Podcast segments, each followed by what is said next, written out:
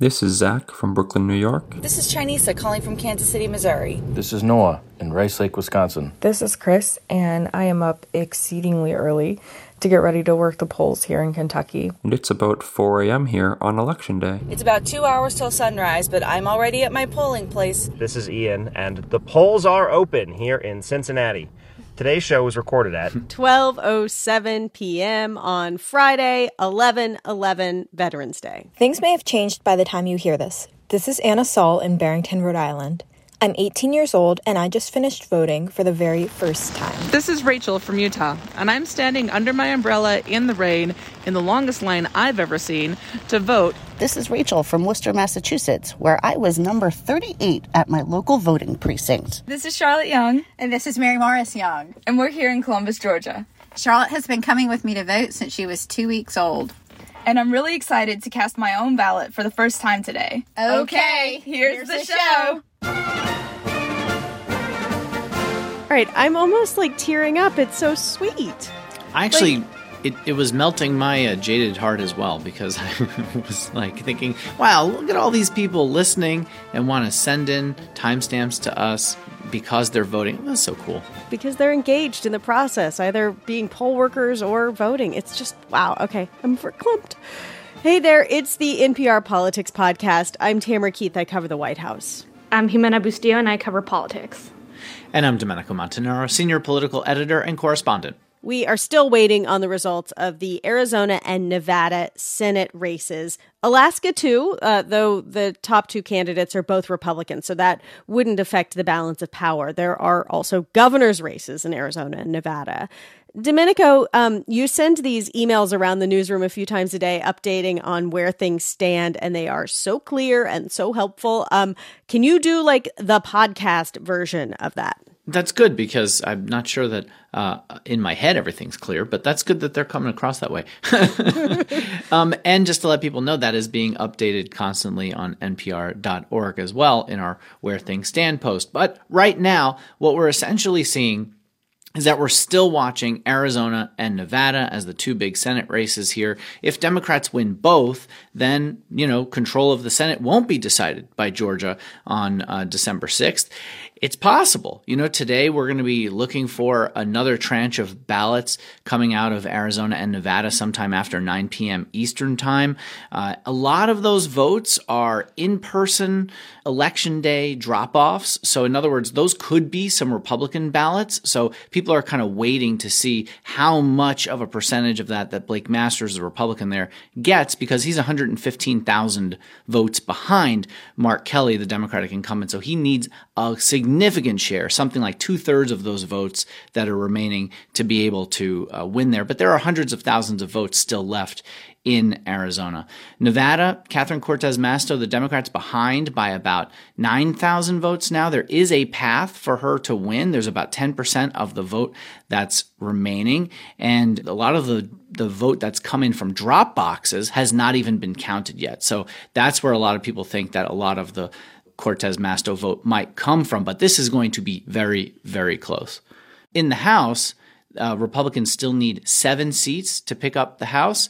We are waiting on a lot of West Coast districts. There are about 5 million ballots in California alone that have not yet been counted. So uh, this is going to come down to be pretty close, but looks like Republicans are probably on track to get somewhere between a one and seven seat majority.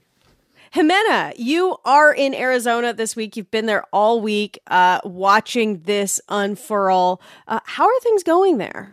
Yeah, I mean, it does naturally take a long time to count all these ballots, particularly in Arizona, a state that has historically had pretty high rates of mail in ballots, uh, even from the Republican side. They're the ones that pushed for mail in ballots uh, in that process many years ago.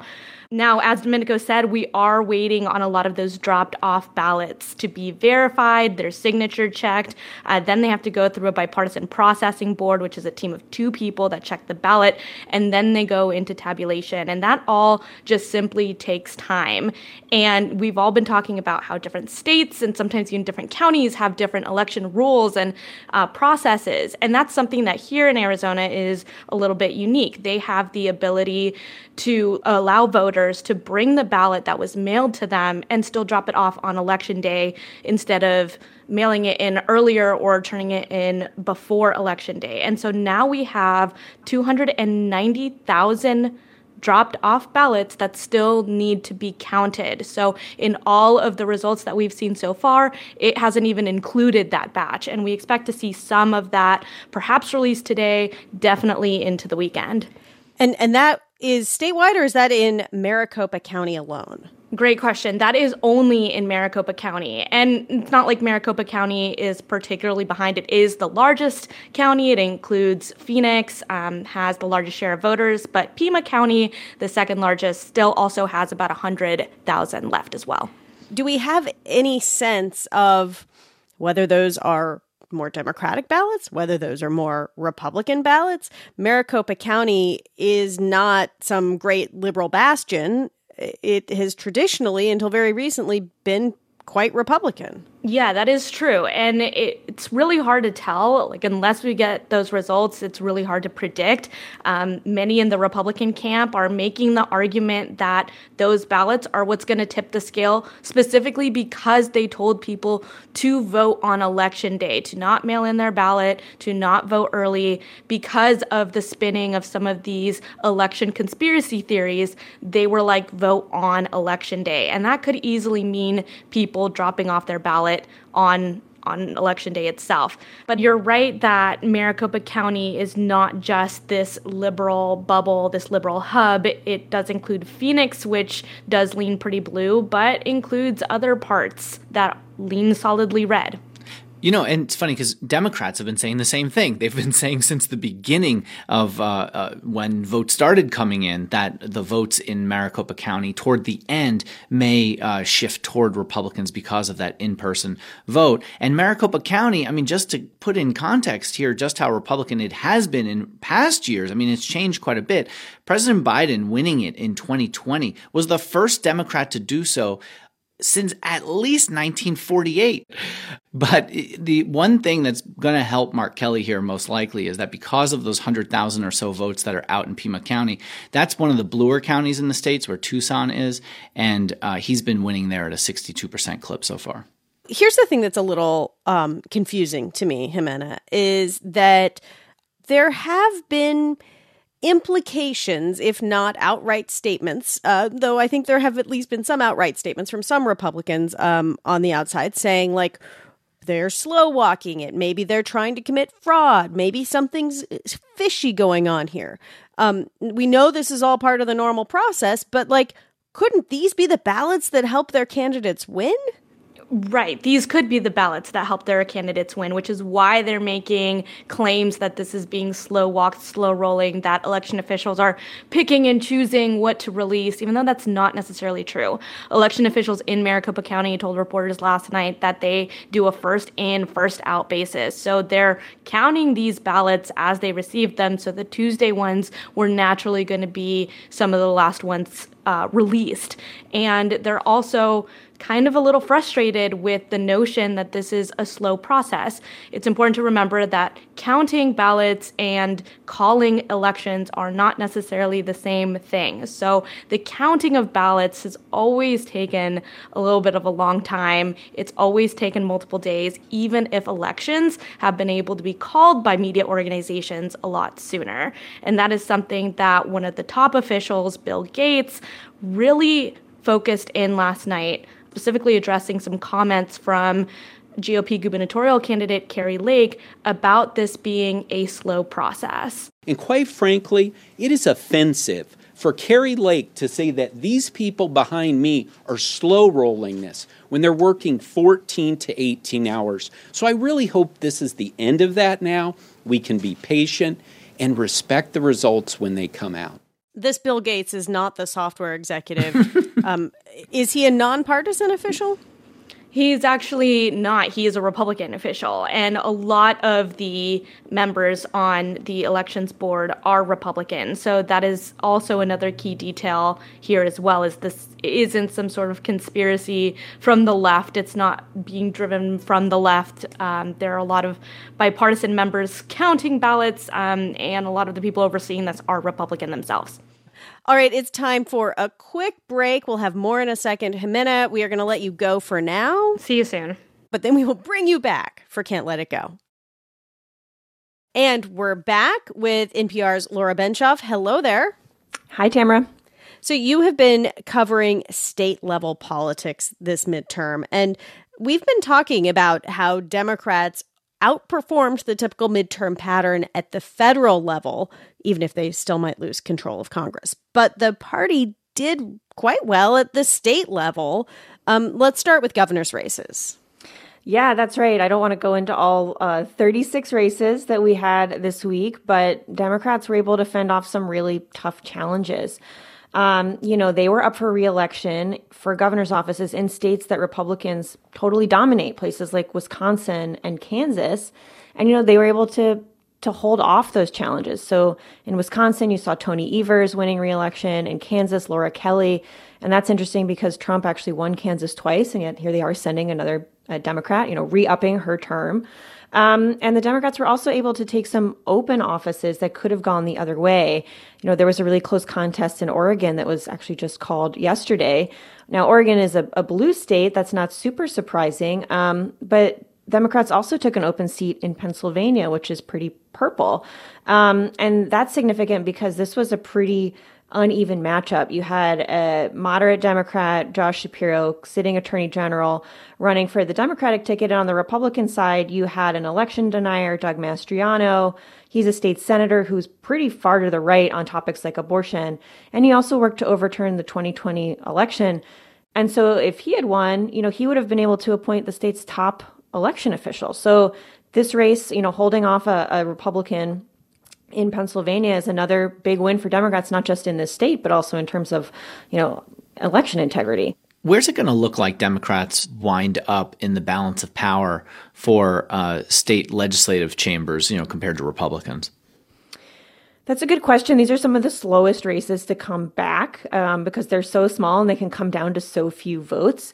Um, but we are looking at about four new Democratic trifectas. So huh. Democrats were able to flip, we think, both chambers in Michigan. Actually, the AP called this, so we don't have to say we think anymore. Um, and that's a really big deal. They haven't controlled uh, the Michigan Senate in about 40 years.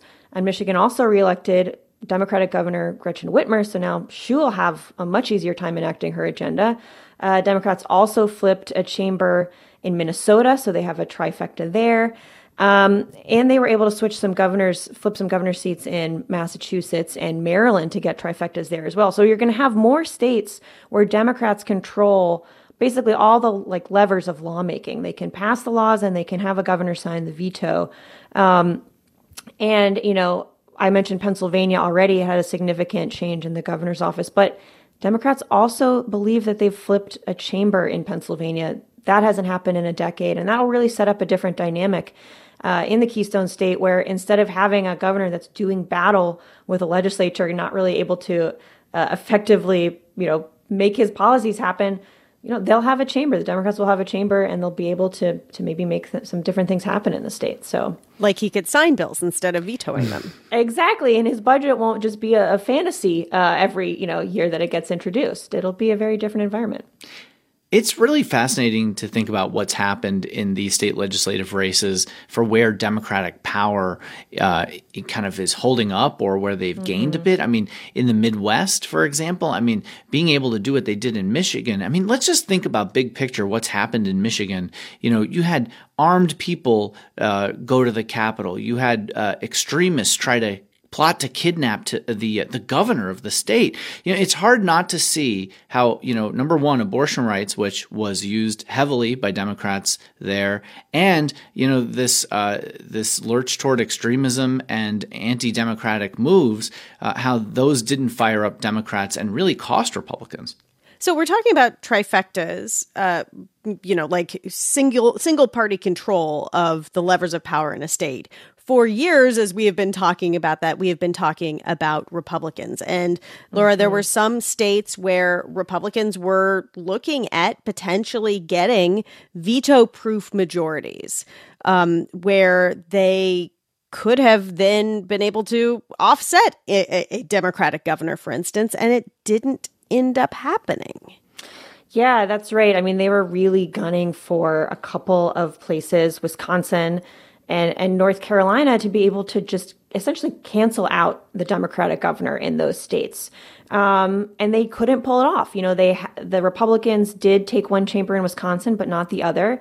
And so you have the governor there, Tony Evers, who's you know, been vetoing like crazy. He's going to be able to keep doing that. He's vetoed everything from cuts to unemployment to bills that would have expanded gun rights to, uh, you know, education voucher bill so that students could attend private school using public money. You know, he's going to be able to keep doing that. And it's really, it's the same story in North Carolina. Republicans were very, very close to um, gaining a you know veto proof majority in both of those chambers they have it in one they don't have it in the other you have a you know, Democratic governor there who's wasn't up for election this year. He's um, you know safe and and still there, but he will be able to keep vetoing bills as well.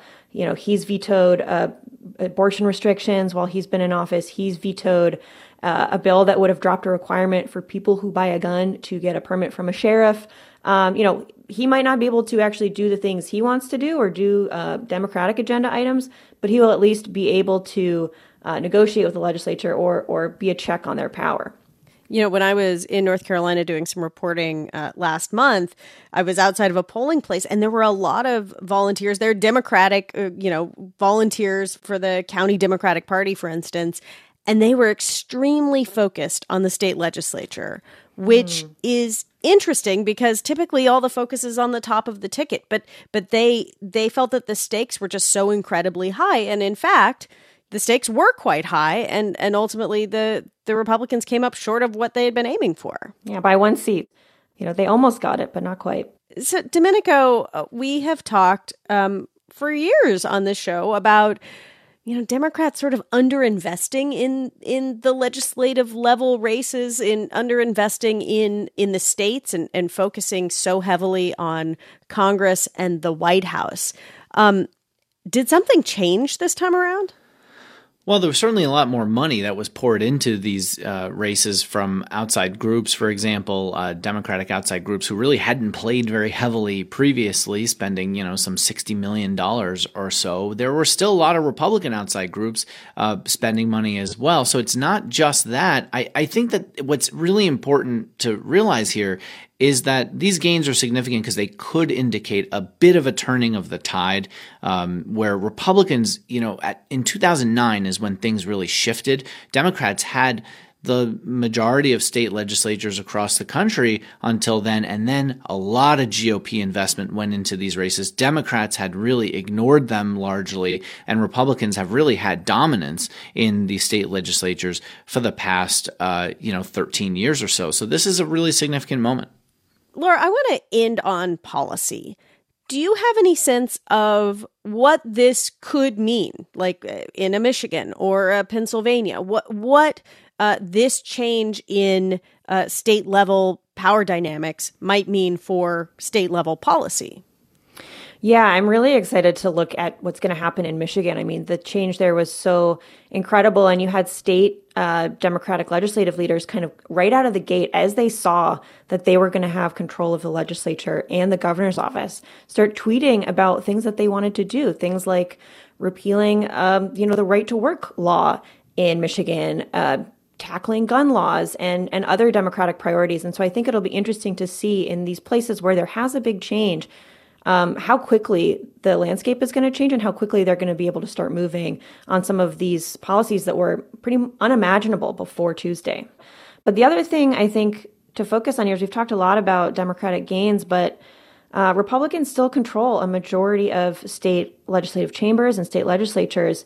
Um, you know, doing better than expected if you were not expected to do very well does not necessarily change sort of the underlying dynamic that we have here. Republicans still dominate at the state legislature. They still have more trifectas. They're still able to enact their agenda in a pretty totalizing way in much of the country. All right, NPR's Laura Benshoff, thank you so much for uh, catching us up on all this. Thank you so much for having me. We're going to take a quick break, and when we get back, it is time for Can't Let It Go. This message comes from NPR sponsor BetterHelp Therapy Online, connecting clients with therapists from a wide range of backgrounds and specialties. Therapist Joy Bergheimer shares how this choice helps clients find what they're looking for.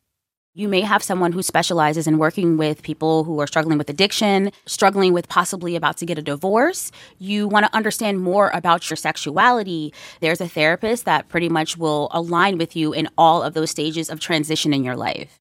To get 10% off your first month of online therapy, go to betterhelp.com slash politics. And we're back, and so is Ximena Bustillo. Hey there. Hey.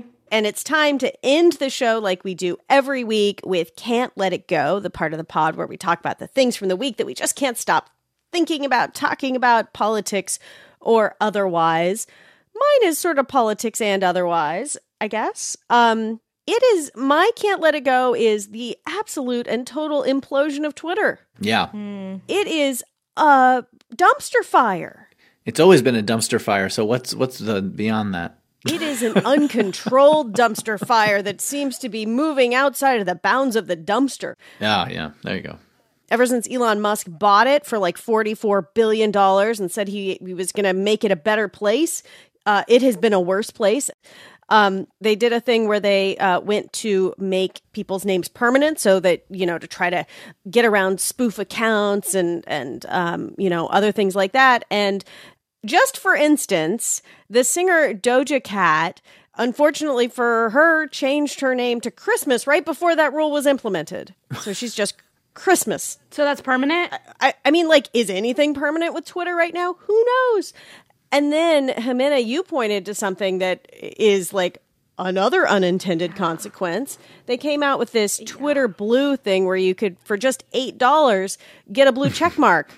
Um, I, I guess it was supposed to democratize blue check marks, but instead it basically meant that for just eight dollars you could create a fake account that looked real. Yeah, and and that happens with candidates right now. Which What a disaster. how do you trust anything even more? And you already couldn't trust the internet. It is super messy. I would say um, earlier this month, the the I chuckled when I read uh, the headline for uh, Catherine Rampell's Washington Post story about this, and the headline was "World's Richest Man Decides to Set Forty Four Billion Dollars on Fire." It's burning. okay, actually, update. Doja Cat was allowed to change her name again, and um, our producers tell us that she changed it to Fart. Ah, That is brilliant. yes. I mean, my son's gonna love this. Now he now he's gonna listen to the pod this week. Domenico, what can't you let go of? Uh, something a little more escapist than that, I would say. Um, getting away from Twitter, closing it down, and taking myself, you know, in thought at least, visually to Italy. And uh, that's because I have watched every episode of Stanley Tucci's Searching for Italy. Um, by my last name, you might, and the number of vowels in it, you might, uh, you know, surmise that I might be of Italian ancestry. You'd be right. Um, and uh, the the uh, last episode was on the region Puglia, which is where my family is from. So it was really great, and it felt like kind of going home a bit to see all of the olive trees, um, the great bread that gets made there, the burrata that gets made there. That's awesome, um, and it just was great. The- one thing I'm a little concerned about is that CNN supposedly is going to be cutting back on their documentaries, and I, I kind I just kind of hope this isn't one of them. Yeah, that was that's mm, yum. Ximena, what can't you let go of? Speaking of yum things, Alexander Tominsky, a man in Philadelphia, has eaten 40 rotisserie chickens in 40 days. That's one a day. And Why? when asked why it is that he was doing this, he said, it just felt right. But it's really, really gotten the city of Philadelphia rolling. They're out there cheering for him. You know, I think they just faced some pretty difficult sports losses and they really just turned out because they needed something to support. Two, one.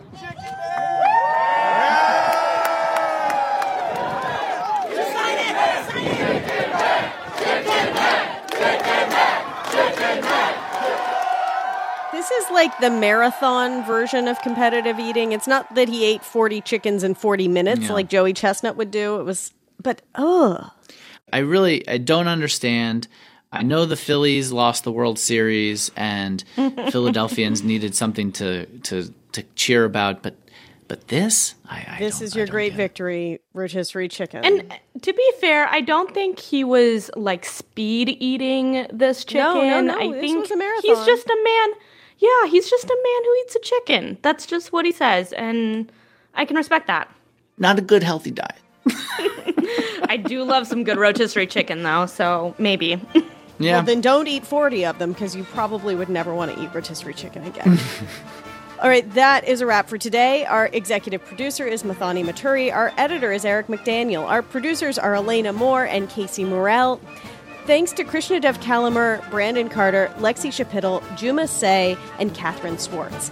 I'm Tamara Keith. I cover the White House. I'm Ximena Bustillo, and I cover politics. And I'm Domenico Montanaro, senior political editor and correspondent. And thank you for listening to the NPR Politics Podcast.